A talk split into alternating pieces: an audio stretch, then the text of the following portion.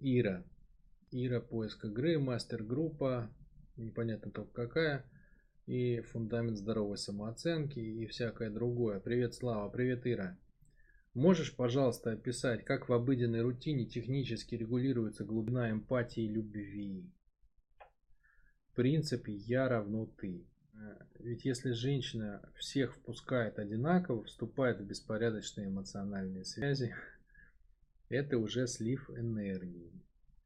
А если впускает, но не до конца, это уже принятие, а не любовь. Запуталась.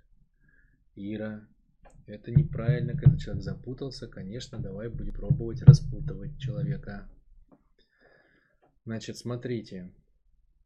С отношениями на самом деле все просто. Их всего, а, глобально их всего два типа. Это близкие отношения и не близкие отношения.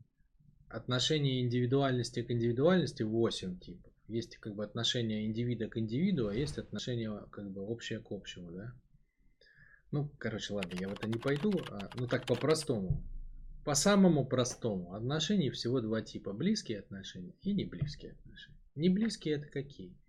Это работа, это учеба, это, это все, что снаружи в мире, да, то есть все, что за пределами семьи. Вот это не близкие.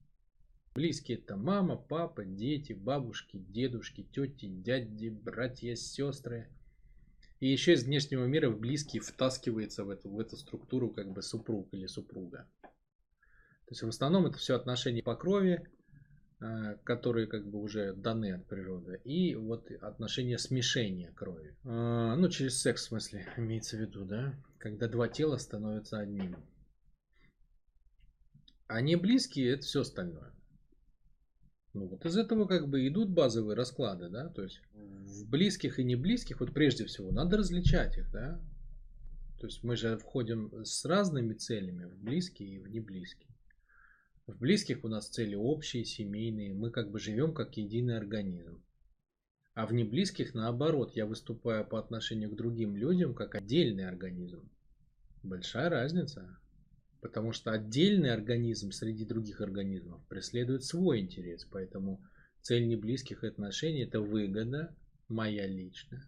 И все сводится к тому, способен ли я свою личную выгоду преследовать, отстаивать, удерживать, держать намерение, не отпускать, не сбиваться и так далее. В близких, соответственно, обратная история. Да? То есть в близких э, мой главный навык это уметь быть частью чего-то большего. И это не зависит от выгоды. Почему? Потому что близкие отношения не прекращаемы, даже когда тебе уже не выгодно это. Ну, то есть, например, там условно, у нас многие играют такую игру, там, у нас с мамой нет общего интереса или с папой, нам не о чем общаться. Все, до свидания, я прекратил общение, уехал в другую страну, там, и мы разговариваем раз в месяц по скайпу на формальные темы, типа как дела и как погода. Не имеешь права так делать? Почему? Потому что это близкий человек. Ну как же, у меня ничего общего нету с ним. Он вообще придурок, если честно. Но я просто понимаю, что с родителями надо там. Поэтому я раз в месяц выделяю 4 минуты, чтобы пообщаться с мамой. И 3, чтобы с папой. Не волнует. Не ты решаешь, кто для тебя близкий человек. Понимаете? Кроме мужа и жены вы не решаете. То есть дети какие пришли, такие пришли. Родители какие даны, такие даны.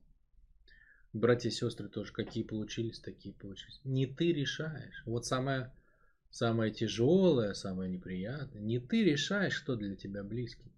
Вообще не твое дело, не лезь в это. Твоя задача как бы отрабатывать. Вот тебе даны родственники, тренируйся с ними, составлять близкие отношения. Не надо задаваться вопросом, там, ты хочешь это, не хочешь. Другой тип отношений, понимаете? И как бы в этом огромный смысл, потому что это тренирует принятие жизни, да, потому что в жизни может быть что угодно, там может быть война или мир, там может быть хорошее, плохое, доброе, злое. И чтобы ты научился с Богом в правильную позицию вставать, да, что ты творение, а Он творец. Чтобы ты научился принимать ту жизнь, которая есть, тебе и даны родственники, чтобы ты тренировал на этом разные типы принятия. То есть, если ты не можешь даже маму свою принять родную, то ты никогда в жизни не примешь ее так не бывает. Да? То есть ты всегда будешь играть в какие-то игры там. Всегда будут подмены.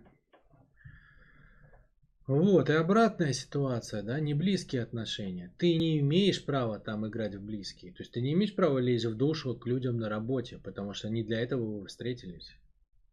И если ты это делаешь, если ты строишь близкие отношения там, где не близкие, ты всегда будешь за это отгребать. На тебя будут ездить. Тебя, тебя будут впрягать, будешь делать чужую работу там и все такое. Поэтому это балансы, да, то есть близкие отношения тренируют у нас нашу способность быть частью чего-то и забывать о своей выгоде, а не близкие отношения тренируют нас Э, помнить о своей выгоде, не забывать о ней. Для неблизких отношений нужна хорошая животность, для близких отношений нужна хорошая человечность. Если ты умеешь и там, и там, то ты как бы можешь регулировать, да, можешь регулировать. И получается, как бы, вот, вот через это и приходит, то есть, как бы, женщина с открытым сердцем, она в любви. У нее внутри есть место для всех. Но это не значит, что ей можно пользоваться и об нее ноги вытирать. Потому что если у нее нормальное животное, то она может регулировать. Да? То есть ты для нее все равно остаешься человеком. Всегда. Она никогда не упадет в своем отношении к тебе. Как что ты что-то плохое там и недостойное, относиться к тебе не надо как к человеку и так далее. Но это ей не помешает увидеть, что этот человек на самом деле он сейчас спит, да, то есть несмотря на доброе отношение к нему, он пытается там укусить что-то, отожрать и так далее. И это не помешает ей, как бы, любя его, условно говоря, для его же блага, отодвинуть его. Просто если любви в сердце нет, то это отодвигается злобно, да, то есть женщина играет тогда вот в эти дурацкие игры, типа как держать свои границы, там ля-ля-ля. Вот. А если животное есть нормальное, да, то есть ты не щемишься, что ты что-то потеряешь, тобой попользуется и так далее. Так ты с любовью, с открытым сердцем человеку просто как бы скажешь, что ты к такому формату, к такому формату не готов, условно говоря, да, продолжать, по крайней мере, общение. То есть, понимаете, все можно делать. Э, а, любовь в сердце, это не означает, что ты позволяешь вытирать об себя ноги.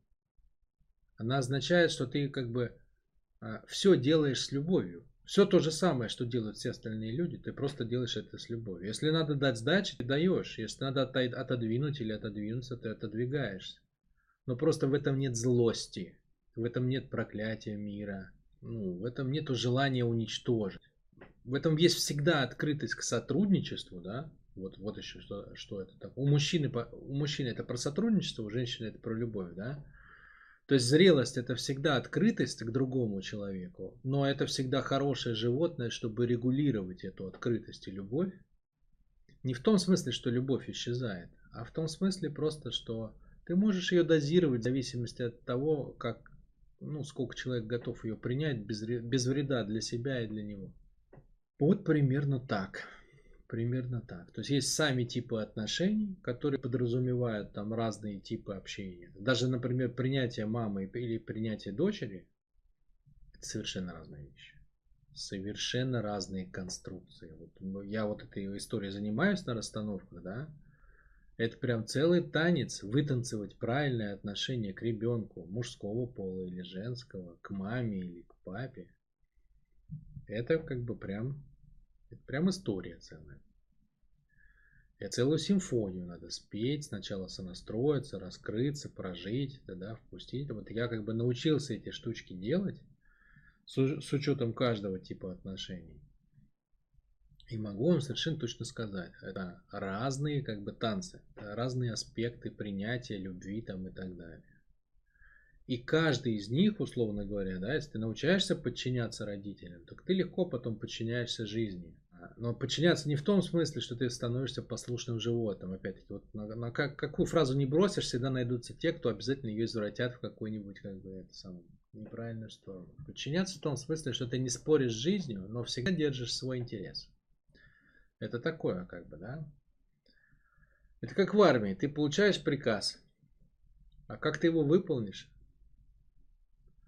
тоже как бы, ну, тоже твоя свобода действий, твоя свобода воли.